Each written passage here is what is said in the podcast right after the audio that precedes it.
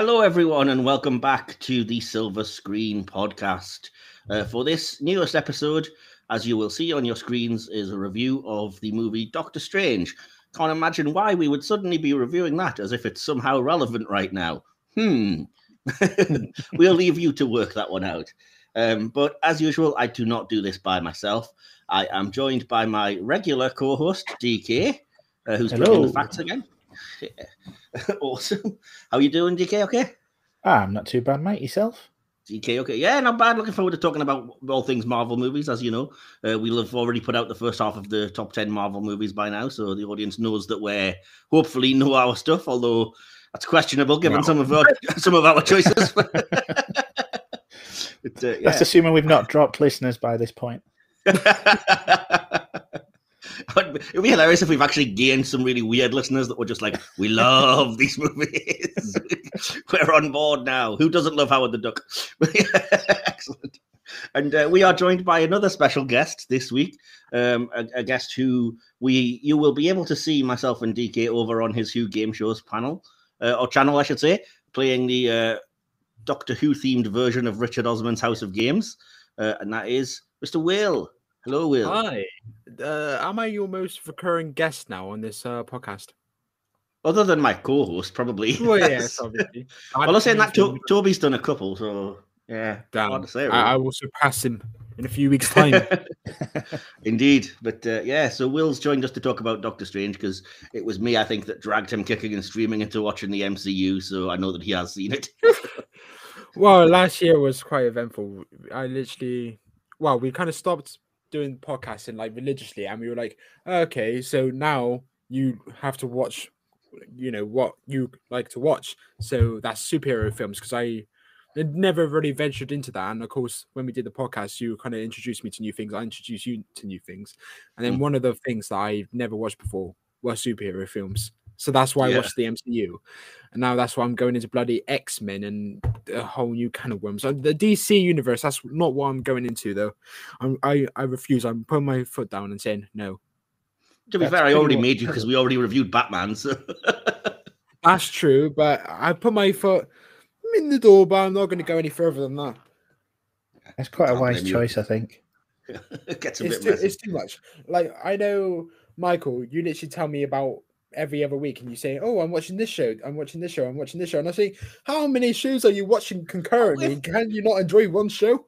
If you're doing the TV shows, yeah, you've got no chance of catching up at this point. The whole connected Arrowverse, but I mean, the movies aren't that daunting, you know. So, Well, yeah, the movies are fine, but the TV shows are a bit much. yeah, I know. I would. I wouldn't expect anybody to suddenly think, "Oh, can I watch?" Let's say at this eight seasons of The Flash, eight seasons of Arrow, six seasons of Legends of Tomorrow, six seasons of Supergirl. It goes on for a while. Two seasons of Batwoman. Yeah, Sorry, Doom three. Patrol's a pretty good one. Only three seasons, and it's a good laugh. Yeah, I was going to say that stands on its own, and I have been trying to convince Will to watch that one, especially when Michelle Gomez joined in season three, being a Doctor Who fan. Um, I thought that might have convinced you, but it hasn't Well, yet. M- MCU's enough, and all its mid TV shows. well, that's the thing. The Except for MCU's the MCU's aren't really TV shows. That's the kind of thing. I was watching a video earlier with somebody on YouTube that was frustrated because it's like they're not interested in being the TV format, with the exception of WandaVision. It's just basically we've written a super long six-hour movie and we're just going to split it randomly into six parts. So Yeah. it doesn't. That's It yeah. has nothing to do with the conventions of TV. There's no arc in an episode or anything. It's just like, and here's the next hour's worth of stuff that happens. So And that's why One yeah. Division is the worst of the lot. No, WandaVision is the best because it actually fits the conventions. Oh, that's for another day then. but no, we'll uh, we'll move on anyway because we're not here for to talk about TV. We're talking about movies uh, and the big screen and uh, Benadryl Cucumber, who uh, obviously took on the role of Doctor Strange in this movie. Um, so yeah, as you will know if you've been listening to us uh, since we took over the new format, myself and DK, you know that the plan going forward is that DK will start things off with kind of behind the scenes facts and information uh, that we can hopefully react to and we may not know. Um, so without further ado, I'm going to throw it over to DK for some information about Doctor Strange. Okay, thank you, uh, Mike. Right, a rumored Doctor Strange movie had been in development since way back in 1986, but continually fell through until when the MCU version, MCU version was came along in 2016. Along the way pitch, it was under the helm of such notables as Wes Craven, David Goyer, and Gu- Guillermo del Toro. Oh, crikey, can't talk today. Guillermo, del Toro. yeah. Director Scott Derrickson, Sinister, an exorcism of uh, Emily Rose director, was such a fan of the character, he spent his own money on putting together a video pitch, which got him the job, beating out Jonathan Levine and Mark Andrews. Mm. Uh, Benadryl Cucumber, as Mike was saying, was the first choice to play Stephen Strange, but had to decline due to previous commitments. Joaquin Phoenix was the second choice, but after several months of deliberation, turned down the role as he didn't wish to sign a multi picture contract. Luckily, by that point, shooting had been pushed back to such an extent that Cumberbatch, now free from his commitments on Hamlet, was able to sign. Ah. Now, Rachel McAdams was the first choice to play uh, Christine Palmer. She was Why? originally She has appro- nothing to do. I know. She was originally approached to play by uh, Favreau to play Pepper Potts in in the first Iron Man, but she Oh. declined. Hence, the MCU being lumbered with a vagina candle salesperson.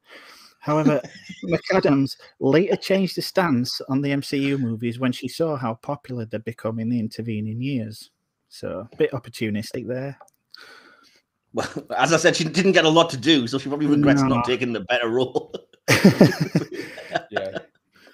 Chiwetel Ejiofor had no problem during the fight scenes. He's, he's I, I didn't know this. He's actually a fifth level black belt. wow, awesome. Yeah. Another piece of know. casting trivia. Yeah. Another piece of casting trivia. Lulu Wilson, who is a child actor in Haunting of Hill House, Ouija Origins, and Annabelle Creation, was cast as and shot several scenes as Donna Strange, Stephen's sister. Donna died when Stephen was young, which is the impetus for him becoming a surgeon. Unfortunately, all the scenes were cut for running time. Oh, it's a shame. Now, the reality twisting scenes were influenced by the works of Escher, and they were so successful that not only did they confuse the shit out of Mads Mikkelsen during filming, but the movie was nominated for Best Visual Effects back in 2017 Academy Awards. Unfortunately, it lost to the live action Jungle Book, Oof. you know, bit of a kick in the kick in the guts there. Yeah. I didn't even particularly like that movie. I must say I'm one of the few, but yeah, that, that wasn't that impressed with live action Jungle Book, if I'm honest. It had its moments, but I, I, any of these Disney remakes, they don't really do it for me. I prefer the originals, but I am an old fart, so there you go. For the most part, I'd agree with you, but I will say the remake of Aladdin is fantastic. I don't know why. Oh, no, not bad, not bad. It's oh, Still, still the Will Smith one here. yes. Yeah, that was good. Linda Louise Duan can be glimpsed in some scenes as Tina Minoru, who Marvel fans hmm. will recognize as the mother of Nico Minoru from Runaways. In the movie, she can be seen holding the staff of one, Nico's eventual item of channeling. Now, although this marks Stranger's first appearance in the MCU, it's not the first time the character has graced screens. In Oh, I 1978, yeah, a have that. TV movie. Oh my God, you really don't, do you? IMD. Oh shit. A TV movie was produced starring Peter Hooton as the eponymous sorcerer. Yep. Hooton is known for inverted comma classics such as the original Inglorious Bastards and Orca, Killer Whale, and continues to act to this well, if you can call it acting, to this day. It also features such luminaries as Michael Ansara and British actor John Mills. Mhm. Wow, Will was so impressed he just collapsed. Fell off his chair. He was like, the guy who plays Kang in Star Trek was in it. What's going on with that? the movie was a pilot for a proposed TV series that never came to fruition. Stan Lee consulted on the production, and in the movie, Strange goes up against Morgan Le Fay, who comic fans will recognize as a major villain in the comic books Mm. and was played by Liz Hurley in season three of Marvel's Runaways. In this version, however, she's played by Jessica Walter, who Arrested. Development fans will remember as Lucille Bluth. And Archer fans, let's not forget that. Oh. Yes, yes. so I can't believe you have that, Mike. I have, yeah, I, I genuinely did. I think it, it was re released on DVD when this movie came out. And I was like, I'm intrigued to see this. And let me just tell you, it is every bit as bad as you could possibly imagine it to be. Yeah. it is. It is so cheesy. It has almost nothing like special effects wise because you can see it was like it was around the time of the Incredible Hulk TV show where it was like you can get one semi decent special effect episode and that's it. so, so there's not really a whole lot that happens. And for some reason, inexplicably, they turned Doctor Strange from a neurosurgeon into a psychologist, which I never understood what the purpose for that was. But he does have a fantastic hairstyle. And a heck of a tash. Oh yeah, yeah. I mean, if if if uh, if this if the uh, being a doctor fails, it could always go into porn quite easily. Oh yeah, he's got the seventies porn star look, definitely. Um, in the course of your research, speaking of this, and forgive me if I'm stepping on your toes, did you find any information about a film called Doctor Mordrid as well? I did, but it's uh, in you know one of my brain farts. It it's gone again. Uh, the only reason I mention it is because this was another attempt to make a Doctor Strange movie, um, but the rights basically weren't allowed to whichever company were making it. But they kept the movie basically exactly the same, but just changed the names. So it is effectively a Doctor Strange movie. It's just they're not allowed Oh, to call him uh, that. yeah, it's uh, Jeffrey Combs, isn't it? It is Jeffrey Combs, yeah, who we obviously Star Trek fans will know as a thousand different characters. Yeah, they're actually. I think it's actually included in this upcoming season of Mystery Science Theater 3000. oh wow, awesome, cool. I have this level of knowledge of Doctor Strange, including owning that terrible 70s TV pilot. I do not know. Yeah, I was gonna say that was mostly for you. I was just lost the whole time. yeah.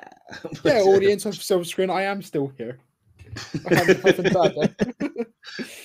Well, seriously though, if you don't shush, I will make you watch that terrible 1970s Doctor Strange.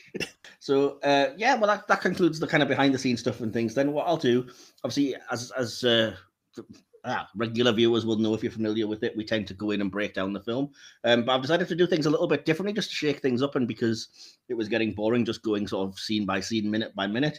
Um, so what I've done is that I've broken my notes down into categories, uh, like acting, directing, writing, scenes, themes, etc.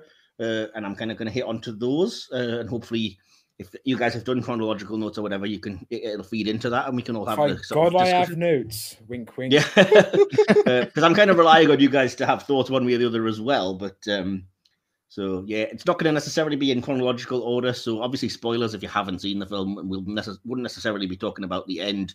Only at the end, we'll be. Why would you be about here it, if you hadn't watched the film? If you haven't Yeah. watched You, the you film, really need to lost. you need, need to get out more if you if you haven't seen the film. touch grass. Fair enough. Um, right, without any further ado, then I'm going to uh, start off with my first category. My first category is the acting in the movie, um, because I did want to talk about it. Um, Okay. The very first note that I have is just that I think Tilda Swinton is outstanding from the very start and then throughout the movie. Um, Definitely. I don't, Mm. yeah, I don't have much to add to that one, unless I was waiting for one of you to disagree. But okay, so there we go. Um, the the biggest note that I've made, I think, here is that I remember at the time the movie came out, a lot of people were comparing Strange to Tony Stark because he's very kind of much a douche in the beginning and he's like driven by his ego. And yes, he's brilliant, but he's cocky about it and he won't screw up his record to help people and refers to the other guy as like bachelor's degree and has a, a massive level of arrogance. Um, so I was curious if you guys thought he was a bit too Tony Stark esque or if you saw any differences there. It did come across that way. I know a lot of people. I know a few, a couple of people personally that actually hated the film. They thought it was Mm. after Civil War. They thought it was just taking a step back and going back to square one with Iron Man. There Mm. are, you know, similarities. Yeah, yeah, I, I do agree with that. Although I don't, uh, again, I think I'd have to rewatch Iron Man because I can't remember like that level of arrogance. Because I watched Civil War, I was like, Mm.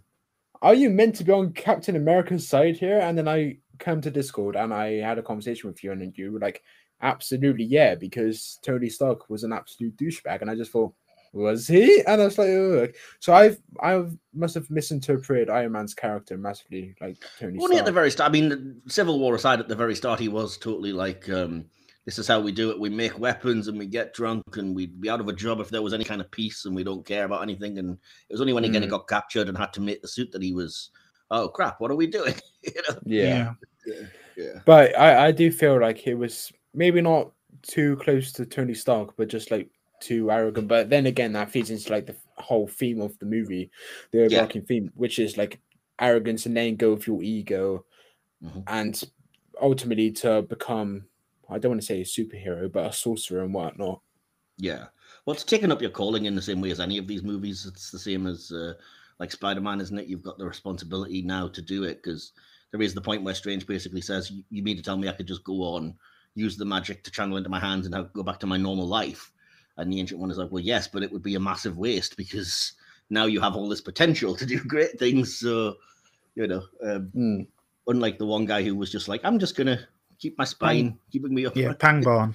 That's right. Yeah. Um, speaking of which, that was my next note. Um, to, to basically, Benjamin Bratt is quite good in the film, but he's completely wasted because he has like two scenes, and one of them is a post-credit scene. So it's just kind of baffling why they had like a fairly well-known actor who did almost nothing. But having said that, next next point, that's true of Rachel McAdams as well, really, isn't it? Because again, I've never understood why she's even in this movie she doesn't have anything really to do and the, the romance subplot is kind of the most the weakest part of the movie i guess But Um, in, in all fairness, that's to me that's just Rachel McAdams. No, I mean no disrespect to her, but she she does play a similar type quite a lot. But even the story doesn't give them anything to do i mean it tries to force it in like at the very start there's some very labored stuff about come and work with me i don't date coworkers because of us and then when he has his accident he kind of you know chases her away with oh you, what have i got you oh, what's that about and then as i said there's the brief bit of the astral projection when he has to go to her in the hospital and then the Which very is end a of the movie fantastic scene, by the way. Best scene of the film. is. It's fantastic. It's straight from one of the comics as well, called um, "The Oath." If anybody isn't familiar with where almost shot for shot from that particular graphic novel, so Mm. do check it out if you haven't had the But, chance. but the thing is, that I, I think it's a bit more than surface level because after the whole rant about um, her treatment of him and like Mm. being his, her own project, like we get him looking at the portfolio that she gave him and with all the X-rays and stuff, so it showed that she did care. And then eventually, when he was in great peril, the one place he wanted to be was in the hospital and with her. And then afterwards, about 20 minutes later, after the whole procedure and stuff, everything's successful, they share a kiss, but she kisses him on the cheek. And I thought that was quite nice. The how, mm. how that played out, I thought that was quite good. I wouldn't say that's, you know, labored or minute at all. it just when I was very first watching I thought it was brilliantly portrayed.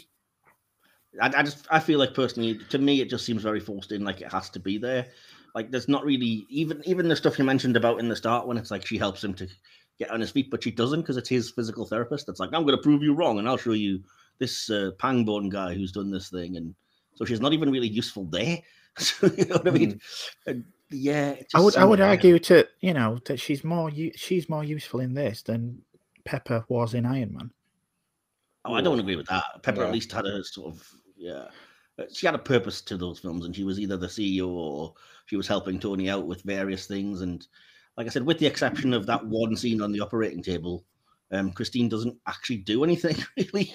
For Strange, certainly nothing that couldn't be done by somebody else. Even that the hospital scene, you could give to any other character. Have it be that you know, oh, he's overcome his ego and gone to his rival surgeon guy to do it if you needed to. You know what I mean? But I don't think it would have that. Um, it wouldn't have as much of an emotional weight. Exactly. Yeah. I guess just like I said, it seemed like it was a character too many, and the romance subplot for me just felt very un undeveloped, I guess. And uh, it seems like it's just been dropped. Uh, Although obviously we haven't seen the sequel yet, but we'll wait and see if it goes anywhere. Because that was the thing about the the what if episode that bothered me about Doctor Strange was like, oh, what if he lost the love of his life? And I was like, would he? Be... We have no indication that he's this level of obsessed with her. He doesn't seem all that bothered in the first movie. But then Yeah. again, I was rewatching this today and I was like, this character, like Doctor Strange, is very different than the one we see in Spider Man No Way Home, for example. yeah. Like they are completely different characters. So I would be very surprised if they were to go back to Doctor Strange 1 because so much things, so much has changed since then. And the only thing, Yeah. the only parallel I could see being brought back is um the mention of the multiverse when they Mm. were saying, oh, Yes. if if it was to break, you don't even know the dangers that would come through it. So that kind of teases to me that we could be getting an amazing like threat in the upcoming film. Definitely, I, I did notice that as well. that I didn't notice the first time round, but yeah, there's a lot of mentions of the word multiverse very specifically in the movie. Oh, that you've opened up a vast multiverse, and we channel. I mean, you know it's in now. Like, Yeah, yeah, it yeah, could be any word of the film, and if it had a different meaning later on, you'd notice it more. But yeah, Yeah. it was like a couple of mentions of multiverse. Absolutely. Yeah, definitely. Um, so yeah, other than that, the only other acting note I had regarding Christine was that for me, she accepts the kind of astral projection Doctor Strange way too easily. Yes. Yeah. It's it's very much like, oh well, never mind. And then it gets on with her job, and I'm like, really though? you wouldn't be a bit more freaked out? But yeah. Hey- again, Baron Mordo was another thing in this film that is really intriguing, but completely underplayed.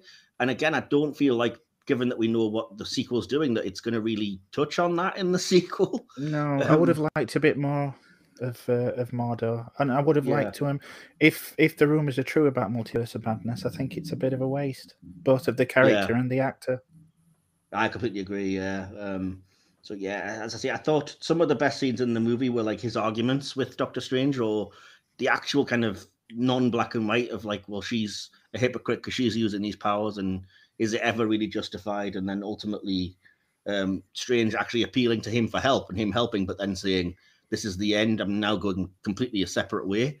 There was a kind Yeah. of, for me, a kind of very Professor X Magneto kind of vibes in that. That was like, I've helped you, we were friends, but now I can't support this just disobeying the natural order or whatever he calls it. So it's like that would be really intriguing setup for a sequel just to have them face each other. But again, it I do like, like not the really fact that they didn't try and make him outright evil.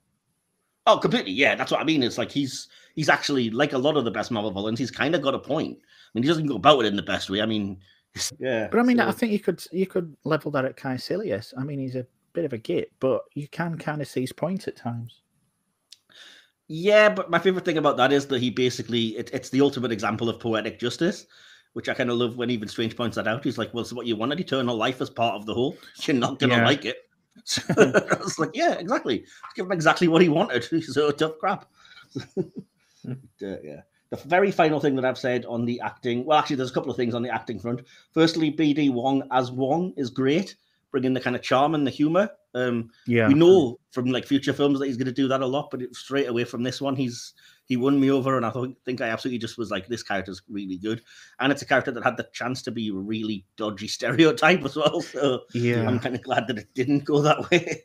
Um, Is So, Wong the yeah. name of the character in the comic? yes, Yeah. Yeah, in okay. the Because it just struck me as a massive coincidence that the actor was also called Benedict. I Wong. know BD Wong. Yeah, it is kind of weird, but yeah, but yeah, the Wong in the comics, especially in the early ones, is very much the kind of Asian stereotype. Um, oh, I am your Asian assistant, s- s- sort of master kind of thing, and it's like, ooh, yeah, they couldn't gonna have go got away with well, that. No, definitely not. Um, but seeing that, I mean, Six years ago, it wasn't exactly a different world back then. no, I still think they couldn't have gotten away with that. But it's still weird to me that they completely changed. Because I'll bring up this point now, because why not? They totally Yeah. changed the ancient one because that character in the comics is very much that mystical Sca- Asian with Yeah, magic it's powers. a very and- we're going. It's it's like Talons of Weng Chiang territory in the comic. yeah, yeah. Very much so, yeah. Uh, there is sort of a Fu Manchu kind of vibe, yeah. Um, and it's weird that, first of all, they play that mislead of that when Strange first goes there, and there's the actual dude who looks very much like that. And it turns out it's just one of the random masters that Tilda's like, oh, thank you for your time. You can go now. And I was like, oof, playing that mislead is already a little bit like on the nose. And then I was like, why did they decide to go so randomly? Like, they, they say, what is it? She's Celtic and she's a woman and has been in this role for years. And I'm like, what a weird place to go with it. And uh, Mm. again, I'm not really one to comment, but I do know a lot of Asian people that were really pissed off that it was a, an Asian character that got replaced. So instead of doing like Wong and actually kind of bringing it into a more accepting modern place, they were just like, we'll just recast it with a white chick.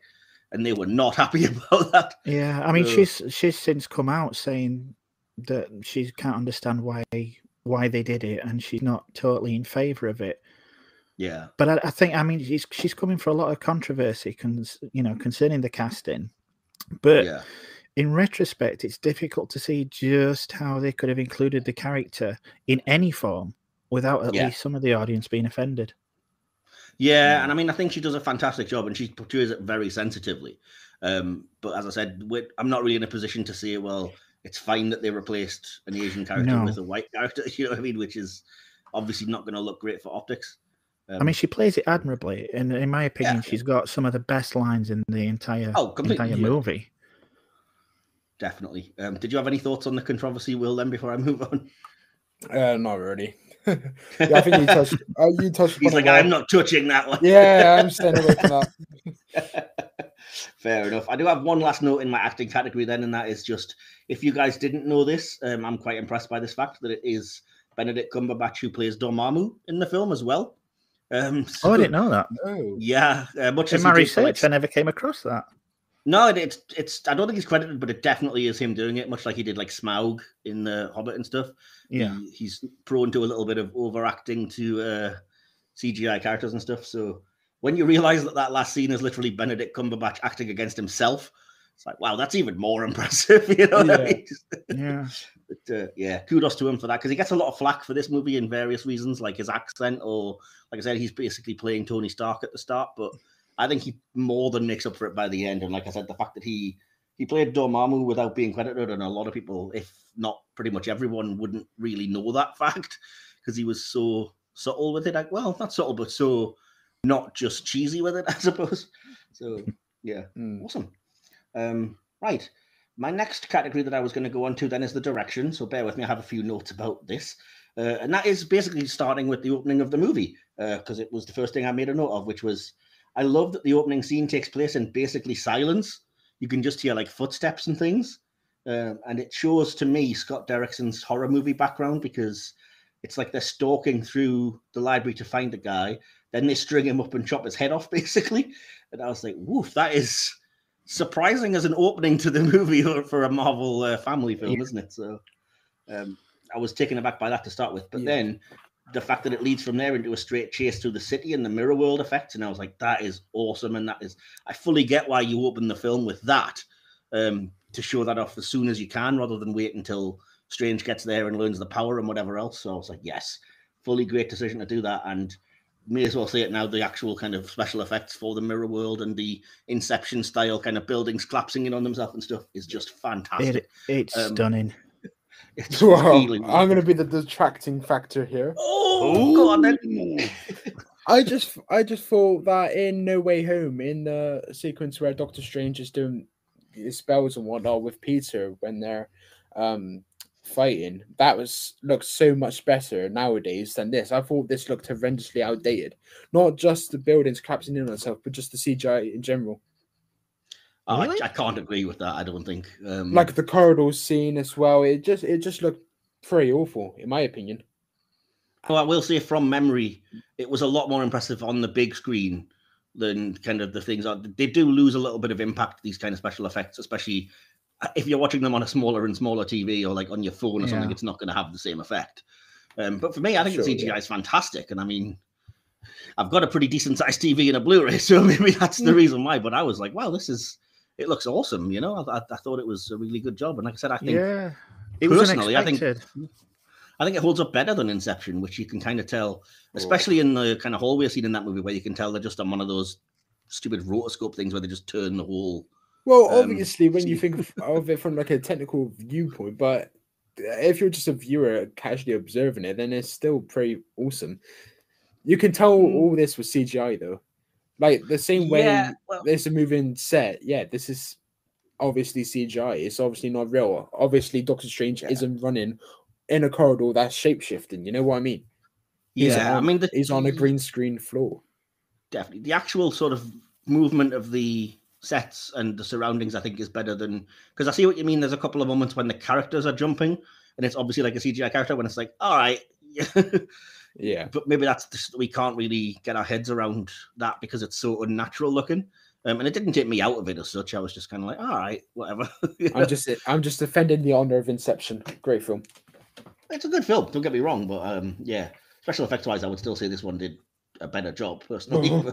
that's because it does more. To be honest, it doesn't it's not just a matter of like folding up one street. It's like crazy twisted Sacrilege. turning universe and the way that it does the MC Escher thing, like you mentioned, of like there's now stairs on like four different sort of uh, walls coming at you and the laws of physics don't apply anymore and you're bouncing off sideways and then to the top and everything and I, I just thought it was fantastic um but you know two out of three of us what the heck yeah, I, I remember there. Yeah. Um, so you do also have to shout out the music in this movie. Uh, I should have looked up who it was, and I can't remember. I think it might be Giacchino, because I'll just look it up. Just give me a second. Thank you, because uh, I do love the way the music kind of changes with the scene, and you can get the sense of like whether it's supposed to be now tense or it's a little bit kooky, or and it always seems to fit really perfectly and help you to. I think even the lack of the music in that opening scene, not that that's you know praising Yeah, the music. Giacchino. I thought it was, you know, good. Uh, So you're talking about direction. I loved the scene when they're operating, and you get the tense moment when he's like he, he's really knuckling down to get the bullet out of the guy, and then says like cover your watch because he can even hear the, the second hands on the watch ticking. I was like, Yeah. that is just brilliant. I really love that. Um, I think Derrickson did a, a really good job. I mean, obviously he's known for horror, and as you say, Yeah. it starts off with the horror elements, but he uh, he transfers into what you would call a superhero film quite uh, quite ably. I think he's done a Definitely, fantastic yeah. job with this. I agree. And um, the other thing that I noticed in terms of like directing touches is that, again, I didn't notice this at first, and it, well, not on a conscious level, but on, when watching it now, I noticed that everything to do with magic is like super bright and full color and in your face. And when it's not magical and they're just in the hospital in the opening scenes, the color palette is very kind of washed out and grayish. And it's kind of like the real the real world is very one note, I Plain, suppose, compared yeah. to compared I would the have liked to have seen his uh, his his pitch video that he did. I would. It would have been interesting yeah. to see what Marvel saw and went. Definitely, we'll have this guy. I mean, it's it's a completely different beast to the films he's done before. Insidious, yeah, they have their elements of special effects, but they're all very small pictures. Now, when you look at the special effects on this, when, as you say, the staircase is folding out of infinity, and and you just it, it's it, it's a wonder that anybody could get a handle on that and visualize it to such an extent to direct in that kind of setup, if you know what I mean.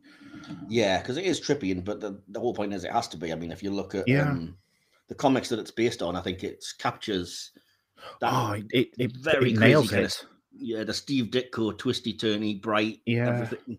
Um, it captures it perfectly for me, That's more so than even yeah anything else. It's actually my favorite scene, the one where uh, Ancient One sends him on Mm. that initial trip, just Yep. You know, boops him on the forehead, and he's got hands growing out of his fingers and hands growing out of the end of those. And I just think Yes. this is just fantastic. It's like the comic book. Yep, I agree, and it is. It, it kind of fits into.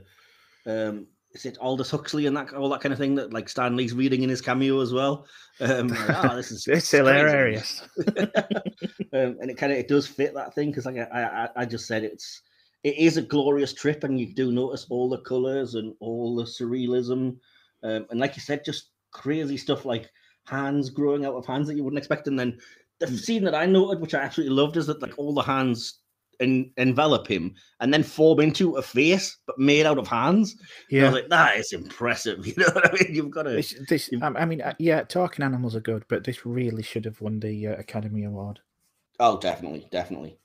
Um, so before we we've gone slightly ahead, but I should mention the crash because again, talk about horror movie background. You feel the intensity of it, and oh boy, the way they focus on the crushing of the hands. I Yeah. feel that. I was like, ow, that is just flipping painful. You know? This, Um, yeah, I just think to me, as a as a fan of the comic books, I don't think they really put a foot wrong with it. Well, I mean, obviously, you you know they got a controversy with the ancient one, but Mm. and there's another th- another point later. But I don't think they put a foot wrong with it, and I cannot understand for the life of me how some people who who claim to be fans of the MCU have come out so dismissively against the movie, if not outright hating it. And I, I, I because to me, it's one of the highlights of the MCU. Well, to I be think fair, they've done a fantastic job. I mean, it's not as big as some of the other films. No, but it's an it's an origin story. It's not supposed to be Infinity War. You know? So, No. um, it's understandable. And I think I think it just it, it was mis- it, not necessarily misplaced, but I think after Civil War, people were expecting them to go bigger and better. So when it does come to a more personal story, you know, end of the world personal story, but when it comes back to something as self-contained as this, I think a lot of people were maybe taken aback. That's the only way I can I can put it into a concept that I can understand. Because to me, it was just a yeah. As I say, I can, I can only go off my own experience, but for me, everybody that I've talked to that's a fan of the character in the comic loved the movie. Um, but a lot of people like to say that we're just watching the MCU movies. I think it was perhaps a bit too much of a left turn into, yeah, we've been previously saying that magic is just advanced science, and now all of a sudden nope, it's just magic. Yeah. it was a lot for people to kind of take in. It's like, all right, this is a bit of a whiplash situation. So Because I think I Um, think at the start they had to do that with things like Thor, because otherwise Yeah. I think straight after Iron Man people would be going, "This is just stupid." So you had to put Yeah. that caveat in there. But now, let's just embrace it. They've taken everything else that we've given them. Let's see how far we can push this. Yeah, and I did like the way that they tried to explain that because for me it was kind of it's never going to sell you completely, but the way the ancient one explains it is like all of these different maps, whether it is you know um, the maps of your different chakras or whatever, and your different um, uh, Reiki zones combined with an actual uh, scan of your skeleton, and that's she's like that's all part of the overall whole, which is these are snapshots of the whole thing, and if you once you know everything, you can tap into all kinds of crazy things, you know. So Yeah, I was like, okay, I can kind of, I can kind of get my head around that a bit easier than just there's just magic, just which is like, you know, you can see part of the the puzzle, but you're not seeing the whole thing. You're not opening your eye, I guess. So, and as I say, if you if you're there with that comics character anyway, you're already going to be sold. So, yeah. I mean, it's a suspension of disbelief thing, and at this point, you know, you can take practically demigods and you can get a millionaire flying around in an armored suit. So, you know, why can you not just suspend disbelief just that little bit further? Yeah, well, exactly. I mean, you have to eventually, like I said, to the point where we're at now, where I mean, look at what we've had already, and it's just very much no. You just kind of have to go with it. It's just magic. Do you know what I mean? Yeah. So, I was thinking that the Um, other day, just watching Moon Knight. If you if if Moon Knight had been one of the first things to come from the MCU, people would have just tuned out, in my Yeah. opinion.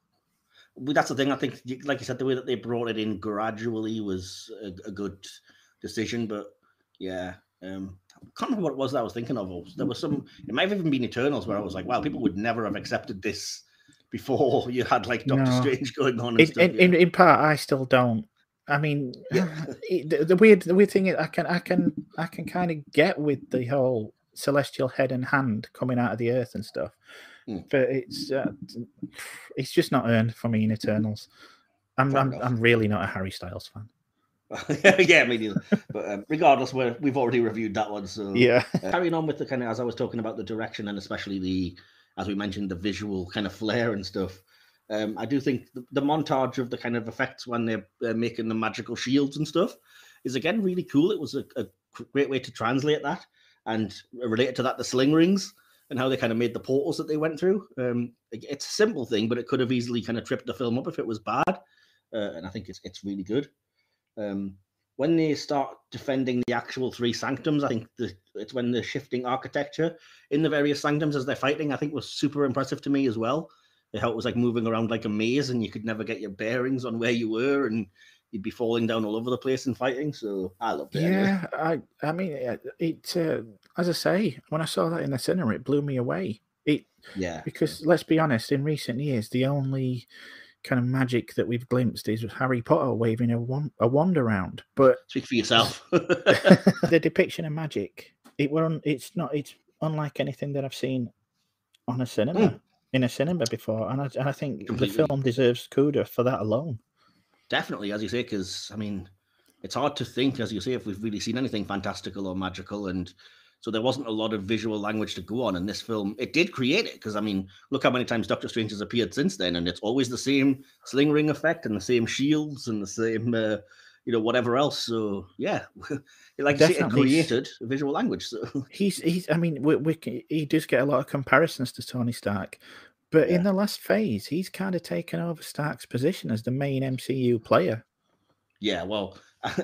including when he took over the kind of I'm the MCU guy in a Spider-Man movie role. Yes, but uh, yeah, but no, I, think would argue that he worked incre- a heck of a lot better in the Spider-Man movies than uh, Stark. did, Well, you know me, I'm a massive sucker for the fact that these are two these are the two Steve Ditko creations. Everything else is pretty much uh, Stan Lee and Jack Kirby, and it's Spider-Man and Doctor Strange that were the Steve Ditko babies. And anytime they interact on screen together, I'm always like, yay! so, so yeah, Doctor Strange for me works a lot better with Spider-Man than Tony Stark does, which is a bit uh, square peg round hole. But again, that's neither here nor there in terms of this movie, but it's just worth pointing out, I guess. Um, uh, yeah. Oh, um, yeah. Again, one thing. It's it's a random point in the movie to mention, but I just love the glorious shot when he's defending the New York Sanctum, and uh, the cape has kind of chosen him, I guess. And there's a fantastic shot of him like levitating up against the window with the seal of Vishanti on it, which I was like, oh, that's your superhero moment right there. Yeah. yeah, that whole thing actually when uh, when they start defending the New York Sanctuary, as I think uh, I mentioned, the whole mirror dimension stuff and everything is just it's epic. And I say it's it's telling that that's where you get a Stan Lee cameo when they're kind of they're chucked against the side of a bus and he's reading, like I said, Brave New World or, or something along them lines, like some reality trip kind of book, and just laughing about like this is so weird. yeah. In my research, actually, I found he, he, he filmed that along with three others in one day. Yeah, I think he used to do a lot of that. Yeah, yeah. But awesome. yeah, I, I, honestly, I can't find fault with it with the the effect whatsoever. There's a design thing, as I say, but we'll we'll probably get to that yeah. later on. But yeah, I, I can't personally, but obviously, as as you say, Will, we, we have lost Will. By the way, listeners, if I'm editing this at this point, you probably will notice an absence because he's having connection issues. We're hoping to get him back, but if not, um, well, he was here for a little while. So, but yeah, I can see, you know, not everybody's on board with the effects, and that's fair enough. It's a, it's a differing uh, a point of view, but for me, I, so in, in, I don't think. Uh, in Will's defense, I mean, Inception did come first, and yeah, yeah, it's strange, probably built on the success of the effects in Inception. Definitely, but, but there uh, is more to it when you look at, like you said, you already mentioned the way that everything shifts, and it, like you said, the MC Escherism of it all and everything. It's it's a step above just it's a street folding in on itself, as I said, which is there is that, but then it's the whole fact that every bit of architecture becomes a mad trip that's reflected within itself multiple times, and yeah, I love it, absolutely love yeah. it, especially that I last mean, thing how to me alone the planning of directing with a green screen that's you know supposedly displaying things like that mm. completely yeah.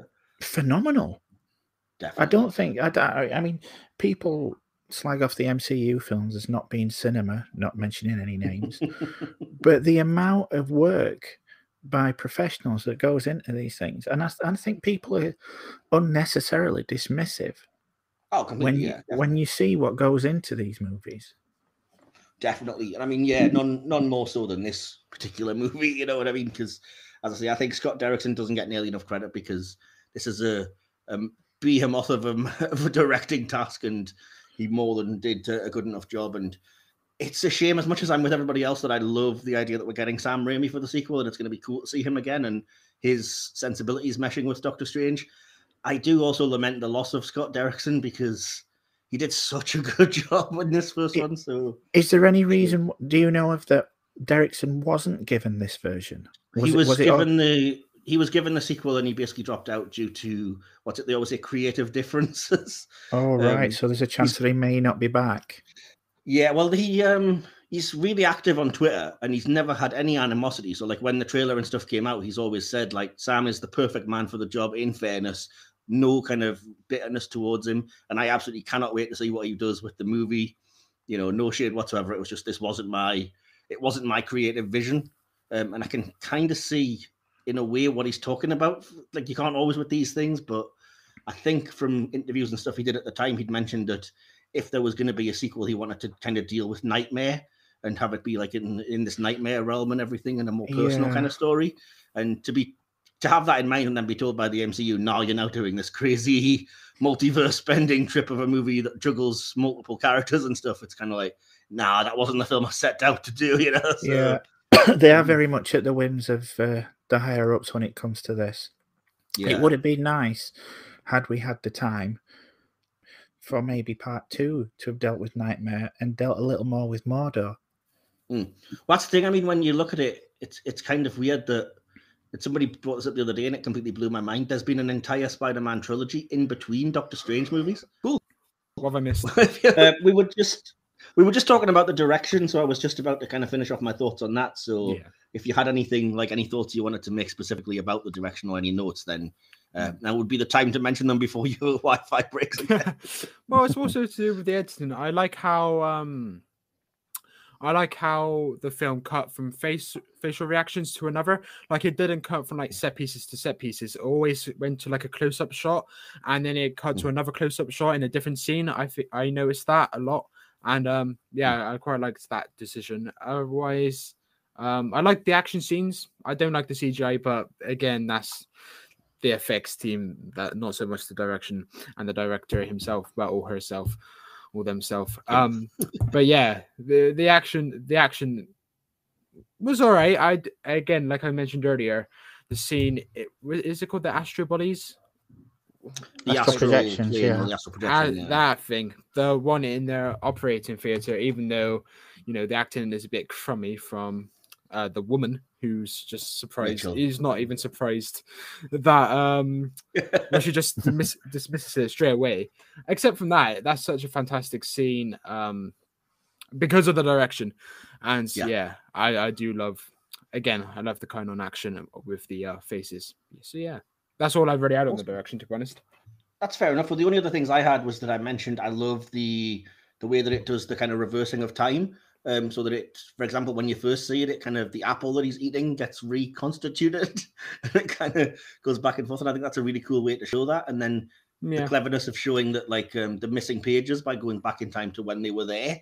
I was like, all right, that's kind of I can You do see, the Apple one was alright, but I'd be interested to know how it looks if you actually like slowed it down to see uh, how they did it. Because I just thought, honestly, it was like a pan to the right when the apple was being taken away, and then it just panned to the left, like it was in reverse when it was coming back. I thought, I wonder if they had actually just reversed it and changed the sound effects to just save money. You know, I doubt it, but I I'd don't think so. I think it's just that's that's the visual language of the time stone is that it's moving like a clock. So as I say, it's kind of panning anti-clockwise for one thing and clockwise for the other. Um, Yeah. But again, I could be reading too much into that because I do recall that's vaguely what happened in Infinity War when Thanos used the time stone. It did a similar thing.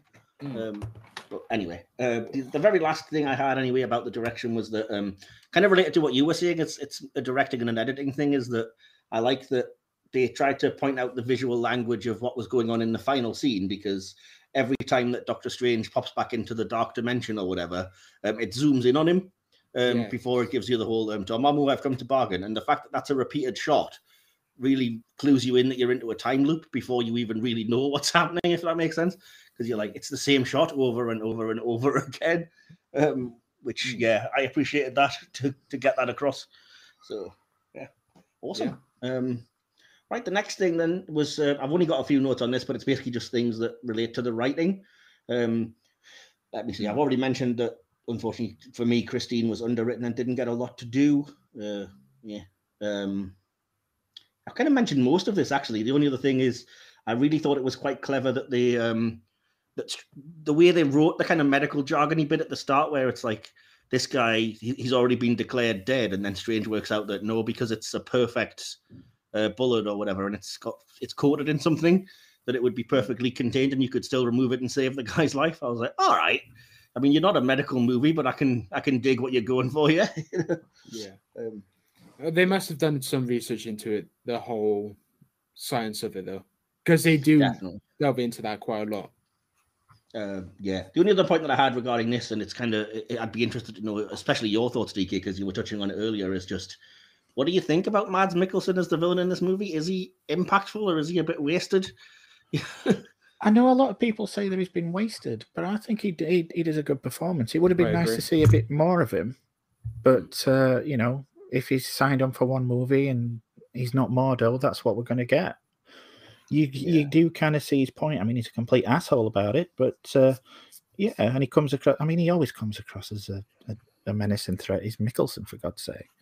Hmm. Ever since Casino Royale, basically, yeah. Yeah, Um, I'm kind of with you, but for me, I just think it's unfortunate that he's undercut because he's never the main threat. Because as soon as Dormammu enters the picture, it's kind of like that was what it was building up to, and uh, Kaecilius and the acolytes are kind of the the warm up act, I guess, for the bigger threat. Um, Again, it would have like- been nice to see the the the, the entire Kaecilius Dormammu Mordo thing, as we were saying Yes, uh, earlier, spread out over a couple of movies. definitely, yeah. But as say, they're in a rush to get to the multiverse, so what can Yeah. you do?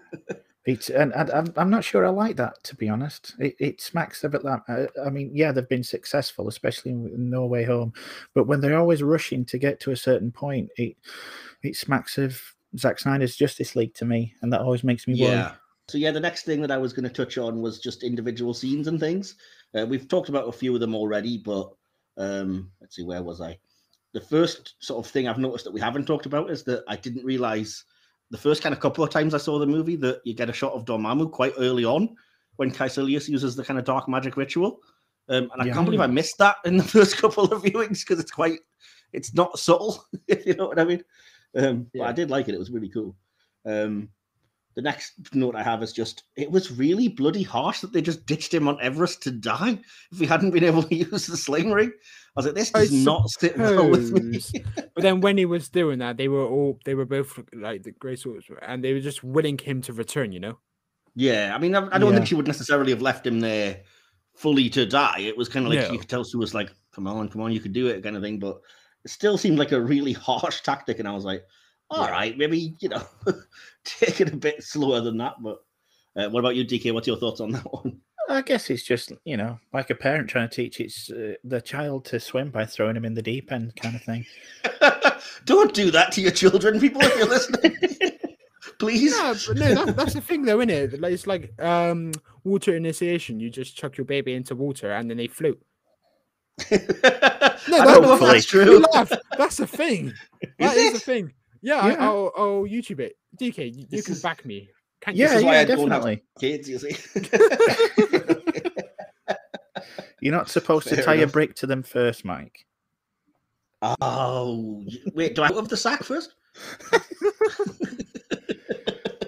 But I just, I just Anyway. thought It- it's the, it's- sort it- of the, it's the called- kind of like magical version of that. I, I guess you know. I get it. After yeah. a while, the ancient Yeah. one were going, okay, he's looking like a popsicle. We'll go back for him. yeah, fair enough. Infant self rescue. What were you saying, Will? It's called infant self rescue. So if a, Wow. if a baby or a kid's drowning, they'll have the instincts to float. Okay, well there you go. We've Yeah. learned something new every day. and uh, after listening to this podcast, only seven babies will have died. this podcast has now been banned in several countries. Quick, don't talk about any LGBTQ characters, or we'll get banned everywhere else. From Egypt and Western world. Yeah. uh, where was I? Um, yeah, the, the, I've mentioned it already, but the kind of the attack on the sanctums in London and New York are really cool, and especially when the the cloak basically finds Strange and connects to him as his like magical object. I was like, oh, that, I, I love the cloak of levitation. Yeah, I was giving serious consideration to making that my favorite character, even though Oh, it's a freaking cape. Because I I don't- think it's so I- I- good. I don't want to disagree, but I absolutely disagree. Oh, It's it's it's such a get out of jail card though. It's like oh, of course it is. It's a magical mortal, item. mortal Yeah. danger. Here is a bloody what do you call it? Uh, It's the cloak of levitation. cloak. Yeah, like when he actually levitates and is like on his back, and that's a cool moment. But like when he's in the actual battle scenes, oh, there, there's the cloak again, like doing all love his that. story work. Just- It's his thing because I mean they, they did build it up by saying there's all kinds of different magical relics and then named like the vaulting boots of Valtorr and the whatever of the the wand of Living Matum or Tribunal. whatever, and the staff of the living tribunal and it's like eh, fair enough there's all these things that you can use and in his case the one relic or whatever that chose him was the cape and it was like all right fair enough yeah. it's a cool choice and I like the way that it was animated and stuff I think like I said for a, a live action movie Yeah. it was actually given quite a lot of character. And again, even referring back to the parts of like some people might not like the dodgy jokes and stuff, but I just loved when he was trying to do the kind of superhero type pose and it completely undercut him by the cape, just like tagging his neck with Yeah. or something with one bit. And he's like, Stop it, get down. I like, Ah. I love that. But uh, yeah, I'm guessing Will, not a fan. Uh. Uh, what was I going to say? I love that when they get to the final act uh, to Hong Kong, the sanctum has already fallen because it was quite a surprise. And then that they use the kind of the clever thing they've set up of using the time stone uh, to reverse it so that it's kind of unmucked up, I guess. Again, that was that was a fantastic special effects sequence where he's rewinding time and trapping them in the walls, and oh, Yes. Uh, that was my next note. Yeah, the way that it's walls up Kaecilius was a really cool thing. And it does the kind of frozen time matrix camera panning past you and everything kind of coolness. So Yeah, I'm, I I'm, love I- that. the, the more we talk about it, the more I'm convinced that Scott Derrickson is some kind of wonderkind. Because, as I say, going from a from a from small intimate horror movies to something with this many special effects, and Mm. we've we've kind of been desensitized to special effects because it's the MCU for goodness sake, regardless of the other franchises that we've watched along the years. But the Mhm. amount of really nice nice shots in this movie and it's a it's a very difficult thing to achieve with the amount of special effects that everybody's been subjected to to see something that is unique and that you are genuinely impressed by it's a feat in itself and i think moving from those small horror movies to something this big he's he's done a fantastic job it is good that it's nice to see a bit of diversity with regards to directors because you cannot always go to your spielbergs No, it's nice that they're giving uh, you know directors from more low budget productions a chance Yeah, we've kind of mentioned a lot of the other stuff because, like, Will's already touched on. He really liked the scene from the Oath comic of the uh, uh, levitation or the the astral projection, which definitely is good and very impressive. Uh, it's worth pointing that out.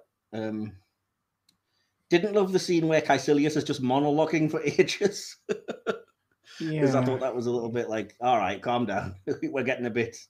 Uh, we we know what you're doing here. and, uh, yeah, it is very much like, let me tell me you my evil plan. I'm not really Yeah. evil. I'm misunderstood. And then you just think, I've just put like, look at your face, dude. you know what I mean? just yeah you really need to get some sleep exactly. Like, we're not evil. We just have this incredibly cracked skin all around our eyes and what looks like a mark made of blood on our forehead. That makes us the good guys, doesn't it? But uh, yeah, anyway, I have to talk about the other thing because it's probably my favorite. Uh, not to spoil anything, but my favorite scene, which is the unexpected kind of death of the ancient one, uh, where she gets stabbed in the in the midst of the battle, um, and it actually is her end. They try to take her to the hospital and stuff, but she like astrally projects out of the out of her body and has the most glorious scene with uh, with Strange when she talks Yeah. about you know that you'd think she'd be ready, but she's stretching this moment into so she can watch the eternity snow yeah, exactly. And then, like I said, the, the fact that this is his Uncle Ben scene, because it's where she's like, uh, you, I, in your future, I see possibilities and you can do what you want, but it would be a great loss because you have such potential and you have to learn the great lesson, which is just that. Um, what he says something along the lines of, um, I'm the best because I'm terrified of of failing, so I have to do well. And she's like, no, it's the fear of failure that it's precisely what keeps you from being uh, the best Yeah. and that's why it's all the more impactful at the end when he's like, "Yeah, I can't win, but I can just lose over and over again."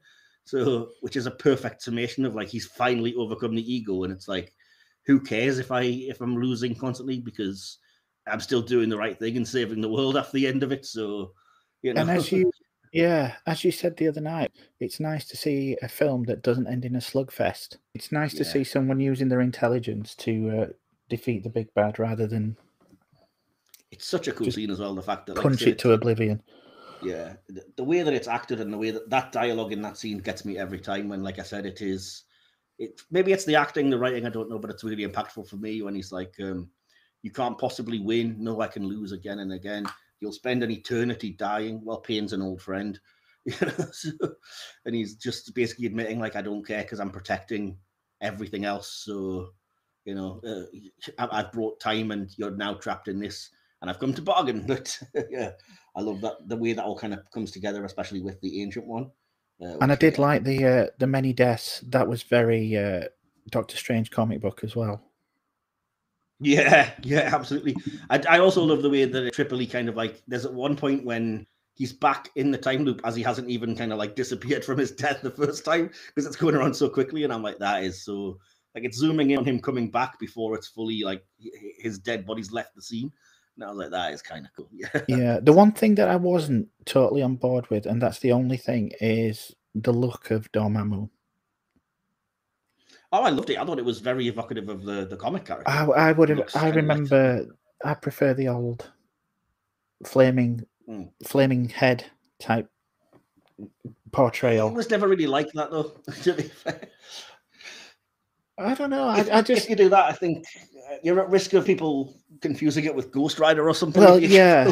I, I mean, I can understand why they did it, but I had an expectation throughout the movie of what Dormammu was going to appear like. So when I did Yeah. see him, it seemed he seemed more towards the Thanos side of the spectrum, if you know what I mean. I think I get what you mean. Like the the purple coloring perhaps wasn't the the greatest, but I was still surprised how faithful it was with the weird like dissected lines down the face and everything. You know, like, "Oh, Yeah, I can- I like Can dig that. Like I said, I would have just preferred. Again, it's just my expectation as to what I was uh, waiting for. But you know, we have had we have have seen worse alterations to big bads. Oh, Silver definitely, Surfer. yeah. Yeah. well, Galactus, not Silver Surfer, but yeah, definitely. Yeah. Um, no, that's fair enough. Um, actually, I think it was so well acted for me by Cumberbatch as Dormammu as well. Um, I was kind of on board with it anyway, and the fact that, like I said, if you look at it as um, when we, we presumably both saw it on the big screen, when Yeah. it zoomed out and you had that sense of scale, which is something I've written down a lot with this movie. The sense of scale is so impressive that I think I was just like, oh, this g- gigantic head!" like the entire screen is now like, "Oh, what are you gonna do to take me on?" And you're just like, "What is he gonna do?" Oh, I've brought you time. There you go. Now what are you gonna do? It's like, all right, okay. As you said, it's like it's clever because you can't possibly imagine like what's he gonna do? Like, what magic can he do against this gigantic like 500 foot face in the sky? That's like, what do you want? Yeah. Talk. so the last sort of section that I've got, well, that's, there's a few actually still yet, but I'll I'll try and get through them as quick as I can. Um, so yeah, the, the next thing I have is just some various themes, which again, to be honest, I've kind of touched on them all. So it's kind of like, um, is the ancient one a hypocrite, or is that life just not always that black and white? She does mention that she hated taking power from the dark dimension, but it was always kind of necessary to do, I guess. I'm Um, I'm kind of on the side of it's not strictly black and white. Yeah, I, I think I think the same because then at the very end, it's like the, just the supposed breaking of the natural order by Strange is what saves everything, and yet it's weird that Mordo is still just like, no, we've still done a bad thing here just to save everything, and I'm I can't be on board with it. And I'm like, surely if anything, it should teach you that like you can't you always obey all the rules, or Yeah, but when like I people said, cling to an ideology, that's exactly, That's yeah. what it is. That's exactly why I would have liked to have seen a bit more of that in the second. Definitely. And as I say, don't think we're going to get that in multiverse, but you never know, I guess. So, but no, I've already said. um Where was I? Learning humility is obviously a key thing. We've mentioned that. Uh, yes, this is an origin story, but it's brilliant in the way that it adapts the comic book mythos. Because again, it's it it doesn't get mentioned enough, but things that have been in place for years, like Doctor Strange, is a doctor whose hands get crushed, and that devastates him to the point that he wants to go and find a new way to be able to do his job, and that, that's when he comes across magic and stuff. This is stuff that was written by Stan Lee uh, and Steve Ditko like decades ago, and they're adopting it really faithfully and sticking to that mythos, and I think that's worth a little bit of kudos as well, you know, because it still works. This is a key kind of theme that I wanted to bring up because I did notice it as well. Is that um, the because of the accident, his watch is smashed, and it never occurred to me that that is so important that it's literally in the multiverse of madness trailer. It's still talking about like that smashed watch representing like smashed time, which is a key theme of the movie. But it also kind of makes the seal of Vishanti symbol that's on the sanctum window. And I'm like, this is so multi-layered. And I, at first I was just like, it's just a broken watch. Who cares? yeah, now I'm like, this is clearly like this is a key visual touchstone to everything. And uh, the fact that it's the watch that was given to him by Christine and it has like time will tell how much I love you or something as well. I'm like, all right, if this ties in back to her in a really cool way in the sequel and stuff, I could forgive quite a lot. So we'll wait and see, I guess. yeah. I, I, we've got we've got we've kind of got our hopes hanging quite a lot on uh, on this sequel. Yeah, well, as, as is always the way, but uh, yeah. The other things I've written down are just kind of key lines that I think self-explanatory, but they kind of hit a lot of the themes. So um, it's things like forget everything you think you know. Um, we never lose our demons; we only learn to live above them. And I think it's such a cool like lesson that you can imagine it being on like a famous quotes calendar or something is like inspirational. Like, oh wow, that's cool. Yeah. uh, silence your ego and your power will rise. Again, that's just a theme of the movie. Um, I love that Doctor Strange takes a moment to actually point out the consequence of like he does not like that he killed somebody.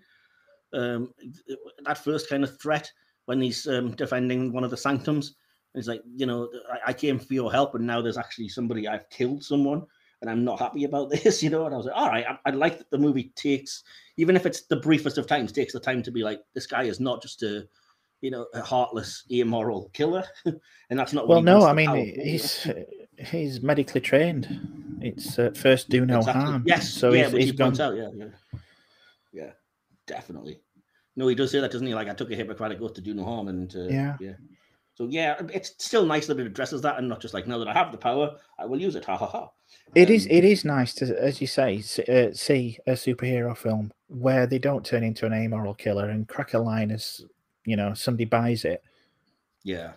Because that was one of the things that did bug me about the first Iron Man movie is that like once he supposedly has a change of heart, the first thing he does He's is jet sort off blowing people up left, right, and, and center. like blow up a city with the armor, and I'm like, dude, what the? F- You've learned nothing. You know?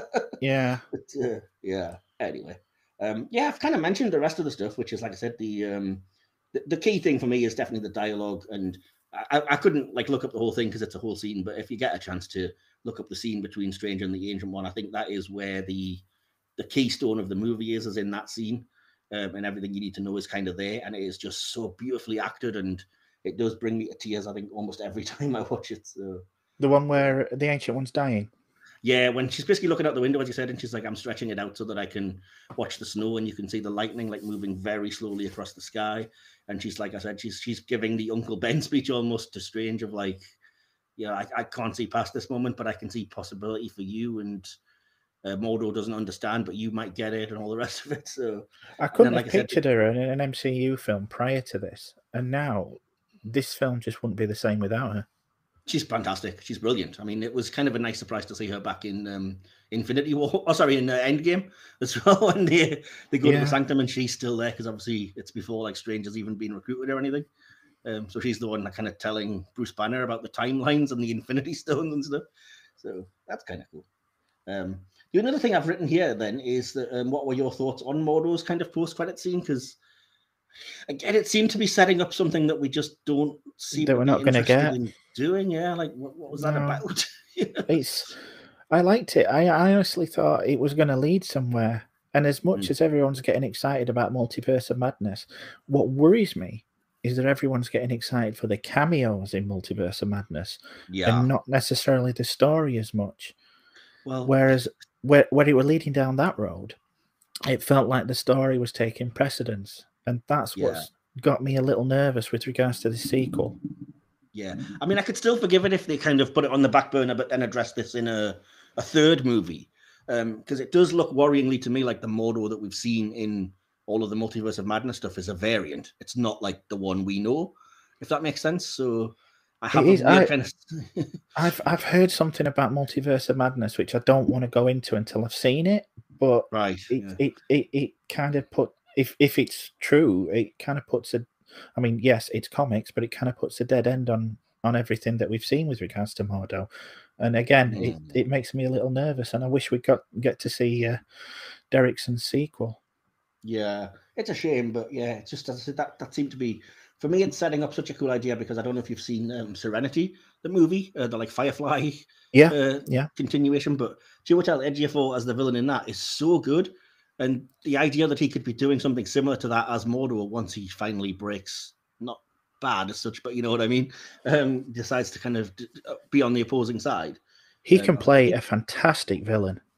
Definitely. Well, not even a villain. I mean, the moral complexity even of the character in Serenity when he's like, "Look, I don't, I don't have a place in this world that I'm trying to make because I'm clearly a bad dude, but I'm also wise enough to know that I'm not stupid." You know, so like, can you imagine him playing that kind of kind of nuance and that kind of? I would love it, and I thought that's what we were going to get. And Yeah. I mean, it was a pleasant surprise to see him, you know, played from the beginning, beginning as an ally of uh, Yeah. Of Strange, rather than just going to the villainous Oh, side straight away. Yeah, yeah, yeah. But uh, yeah, it, it feels like we're never going to get that character development, and it's it's a real shame, especially when you've got an actor of that caliber. Yeah, that's fair enough. My next section, I've just basically made a list of all the jokes because, like I mentioned earlier, the MCU gets a lot of flack for like, oh, cheesy jokes, take you out of it, and I'm like, no, they when they're good, they kind of really like enhance a movie. Um, so the ones I've noted here, the very first one, um, irrelevant. The man charted a top ten hit with the flugelhorn from the yes, naming the music at the start. Brilliant. Um, what's in that tea? It's just tea. Pause with a little honey. it's awesome. I um, like the uh, the Kaecilius one. How long have you been at Kamar-Taj, Mister Doctor, Mister Yeah. Doctor. It's strange, maybe, but who am I to judge? Who am I to judge? Yeah, I love that. I do absolutely love it. Um, we've already touched on this, but like, oh, it's just Wong. What, like Adele or Drake? And then as he comes to the the um, library later, like, try me Beyonce. That's awesome. They're, Other they're, they're, things like, yeah, sorry, go ahead. th- they're delivered in a very droll manner, and I do like that. I'd t- I'd take the jokes from this one over, you know, that's America's ass any day of the week. Yeah, well, kind of, yeah. Um, the only other ones I've said uh, is like it's it's perhaps a little bit hokey, but I love the fact that the astral projections like fighting each other, going through the vending machine causes like an extra bag of chips or whatever to drop, and that other surgeon guy to be like, "Oh, wow, cool." Yeah. it's, it's so like the innocuous but funny, and um, as much as we've talked about Christine's response to things being a little bit too easy to take, I do like that she's like, "Oh, so you're telling me you ran off and joined, joined a cult?" And he explains everything, and she's like, "Yeah, sounds exactly like a cult." Yeah, I'm Like, I'm not a "Yeah, that's cultist. That's exactly what a cultist would say. yeah, exactly. But, uh, yeah, so that's all uh, more or less that I've got for that. So then, with that in mind, I wanted to go on. I was going to ask for yours and my own favorite character moment and line. So, Will, um, what was your favorite um, character in the movie then? Uh, it would have to be Wong or Drake Oh, or Beyonce, Eminem. Uh, yeah, yeah, it's got to be Wong. Honestly, My man Wong. It's a fair choice for the just kind of for the fun value and stuff. Yeah. Uh, absolutely, yes. Even though my favorite line would be a different character. Can I jump to that? You absolutely can. Yeah. What's your favorite line? That's the Wi-Fi code. We're not savages. I love Oh, that joke. he's took yeah, one of mine. Kamala. oh no way! The for fair all the grief that MCU films get for the, this comedy, I think this film absolutely nailed the comedy. yeah. What's your favorite moment or scene in the movie? Will has such good taste. Oh, thank you, thank you. All right. I knew that. Thank you for confirming that. what was your favorite moment or scene in the movie? Will. Oh wait, me. yes. Oh, I already told you the um, operating scene. Oh, okay. So yeah, that would be the yeah. that would be that my that sense. would be my favorite scene of the film. Yeah, That was yeah, that makes sense. That's a thing that was already kind of storyboarded by the comics and stuff, and it is really cool. And Yeah. the fact that they have the astral bodies and things working. So yeah, awesome. Um, Hmm. So Will, did you want to give us your conclusion and your score out of five stars? Okay, as a conclusion, I don't have one. but um, yeah, honestly, I was pleasantly surprised going back into this film because when I watched it for the first time last year, I really enjoyed it. But that was all relative because for about three months of my uh, life, I was literally just watching MCU, and that was it because I had to get through like 25, 26 films yeah, exactly. uh, uh, add the peer pressure of uh, Michael here. So no, I'm joking. But uh, well, it kind of was peer pressure, but I, I still did it. I think I was pushing drugs on you or something. Well, it, it, it was still three months of my life that, and you know, so basically, when I watched Doctor Strange, I was basically comparing it to. God knows, Civil War, whatever film came before. So I was on a Mm. high from that. So, um, and I think the curve is definitely there. And however, I still had fun. I still think the writing was good. I, I love the um the initial car crash sequence, but it's Mm. a shame that they ruined it with doing the slow mo. Typical superhero cliche right there. j- Add slow mo for it, absolutely no reason. I didn't mind the- like the slow mo of the of the hands being crushed. Yeah, that's what I was going to say. That part I think but- was very yeah. impactful, but That yeah, was to slow needed.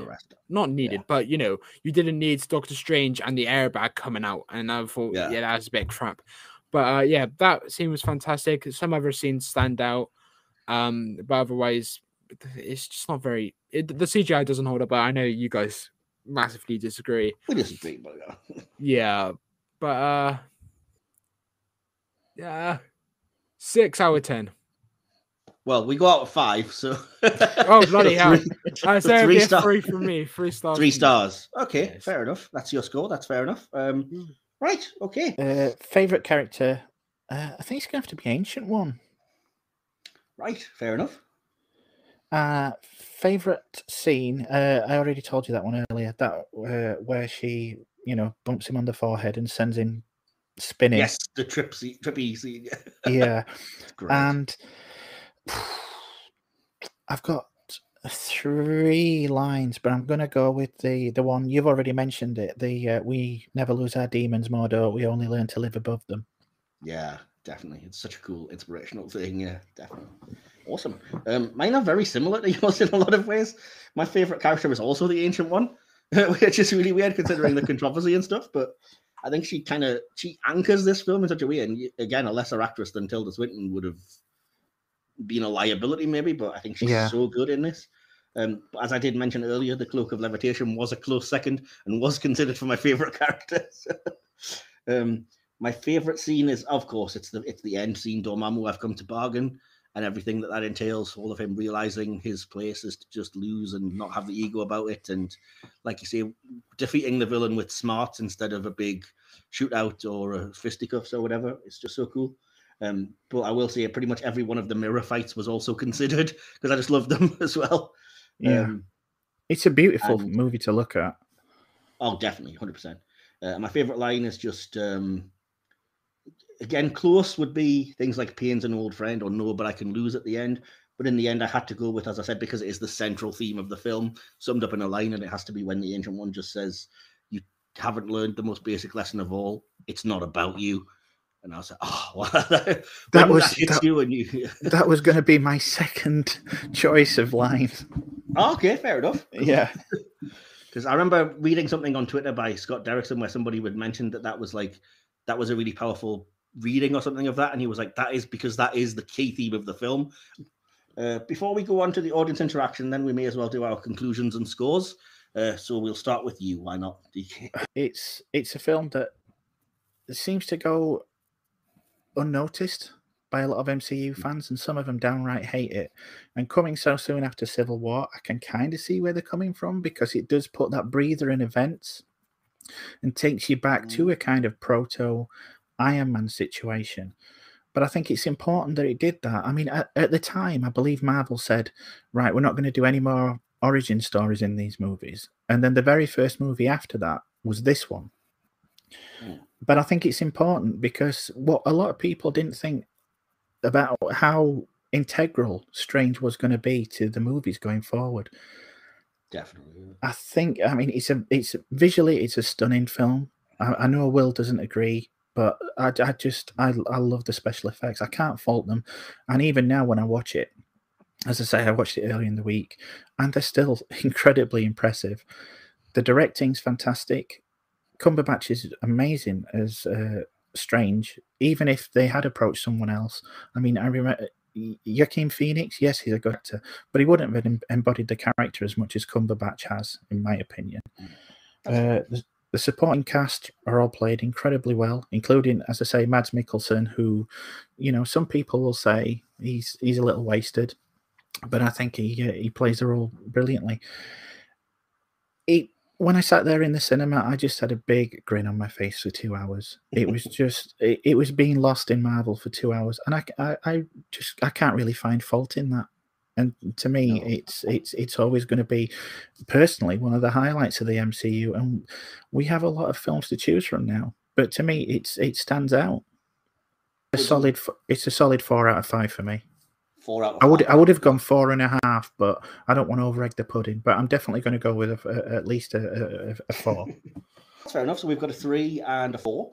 Uh, so I will give my conclusion and score now. Uh, and I just said, uh, I don't know where to start. It's a brilliantly written film with themes deeper than you might expect. An absolute visual marvel, no pun intended, uh, in more ways than one, incorporating mind bending action physics, surreal imagery, and a gorgeous color palette.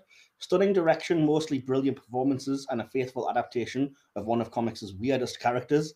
Not perfect, as I mentioned, there are some wasted actors and characters, not least Rachel McAdams as Christine. Uh, but for the sheer impact of scenes like the Ancient One's death or the ingenuity of a totally unique MCU ending, amongst many other reasons, I still personally have to give it a very high score. Uh, and I did go with 4.5 out of 5. All right. So, yeah. um, so, yeah, scores of 3, 4, and 4.5. The overall podcast score has decided that Doctor Strange is 3.83 stars out of 5. So, as close to 4 as I think we could potentially Yeah, I think we should. I think we should round that up. well, yeah, maybe. let's, let's leave it informally up to the audience because I'm going to call that four if Will wasn't as stingy, but never mind. yeah.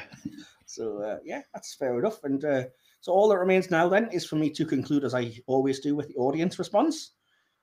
Excuse me. I was collating this earlier. There wasn't a lot, but I do have it handy. Um, there's only five responses, unfortunately.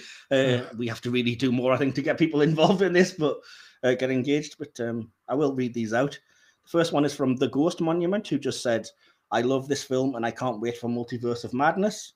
Um, at Doctor Twelfth says, "I enjoyed it and I'm definitely looking forward to the sequel, mainly because I'm curious about what Sam Raimi's going to do with this material." Um, at Tom Sly says, "I really enjoyed it, massively underrated." I would agree with that. Um, yeah. Where are we? Thanos W says, "Love it." Also, love the fact that not one gun is shown or fired in the movie. Which, again, yeah, not something that gets mentioned a lot. But yeah, it's a good point. Definitely. Um, and at Daryl Gerard Morrissey just says, possibly the best origin story in the MCU after Iron Man. Um, yeah, I see. I like a lot of them. I love Captain America, the first Avenger, and I like the first Thor. Not that it's an origin and stuff, but definitely I can see why you would say that regarding this movie. So, yeah, um, only five responses, but all positive. So you Yeah. can't really uh, say fairer than that or complain about it. So, if anybody has any other thoughts about Doctor Strange, if you've listened to this, then by all means, feel free to leave it on our social medias or in the comments of this video or anything. So, yeah, and uh, that will conclude this uh, Doctor Strange review. So, DK, did you have anything you wanted to plug or just your social media? Just my social media can still be found on uh, AKA Starlord. Fair enough. Um, because he's not here, I uh, he's unfortunately you know dropped out because of tech issues. Uh, I'll point out that Will is at Will underscore Templar or at um, Who Game Shows uh, on Twitter, uh, or you can go to the Who Game Shows YouTube channel uh, and find him there as well. Um, and you can find Will uh, Who Game Shows on YouTube, or um, he also does a film podcast called the Big Screen Podcast. Excuse me. You can find our podcast here at podcast underscore screen or Silver Screen Podcast on YouTube, or just search Marvel Man Mike as the URL. Um, I am I am Mike Wilson, or just my name. And uh, if you want to check out our sister podcast, Hit or Miss Star Trek, we are on hiatus at the moment, but that is at HOM Trek or Hom Trek. So And we have some good stuff coming up on that one. uh, we will be back next week with the second part of our top 10 Marvel movies. Um, that is our number five to one and the combined total. Uh, the week after that, we'll be back with a review of the sequel to this, Doctor Strange in the Multiverse of Madness. Uh, and we'll conclude this first half of season two with a review of Top Gun the week after. Um, so, yeah, uh, all that remains for me to say is thank you, Will, uh, who is no longer with us here. Not dead, just not able to make the, the end of the recording. So, thanks for joining us, Will, for as much as you could. Uh, thanks again to my co host, DK. And thanks to you, Mike. Thank you very much. And uh, yeah, stay tuned. And remember, in the epic words of Arnie, I'll be back.